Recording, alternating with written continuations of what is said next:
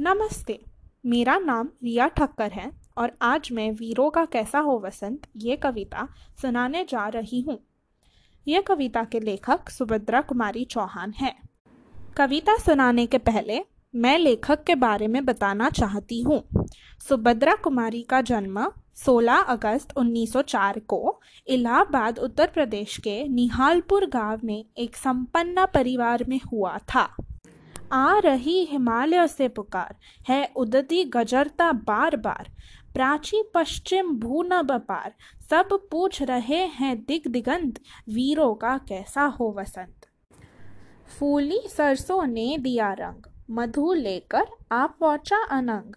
वधु वसुधा पुलकित अंग अंग है वीर देश में किंतु कंत वीरों का कैसा हो वसंत?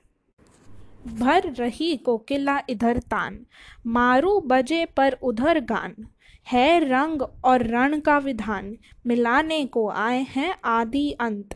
वीरों का कैसा हो वसंत? गलबाहे हो या कृपाण। चलचितवन हो या धनुष बाण। हो रसविलास या दैलित्राण अब यही समस्या है दुरंत। वीरों का कैसा हो वसंत? कह, दे अतीत, अब मौन त्याग। लंके तुझ में क्यों लगी आग? ए कुरुक्षेत्र, अब जाग जाग। बताला अपने अनुभव अतंत, वीरों का कैसा हो वसंत? हल्दी गाठी के शीला खंड ए दुर्ग सीहा गंध के प्रचंड।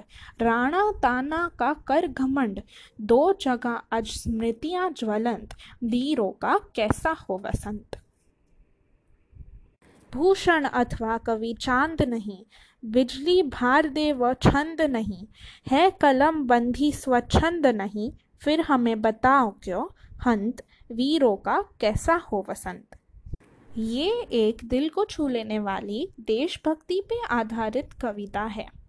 जब हम वसंत का मज़ा ले रहे होते हैं, तभी सिपाही हमारे देश के लिए अपने प्राणों का बलिदान दे रहे होते हैं।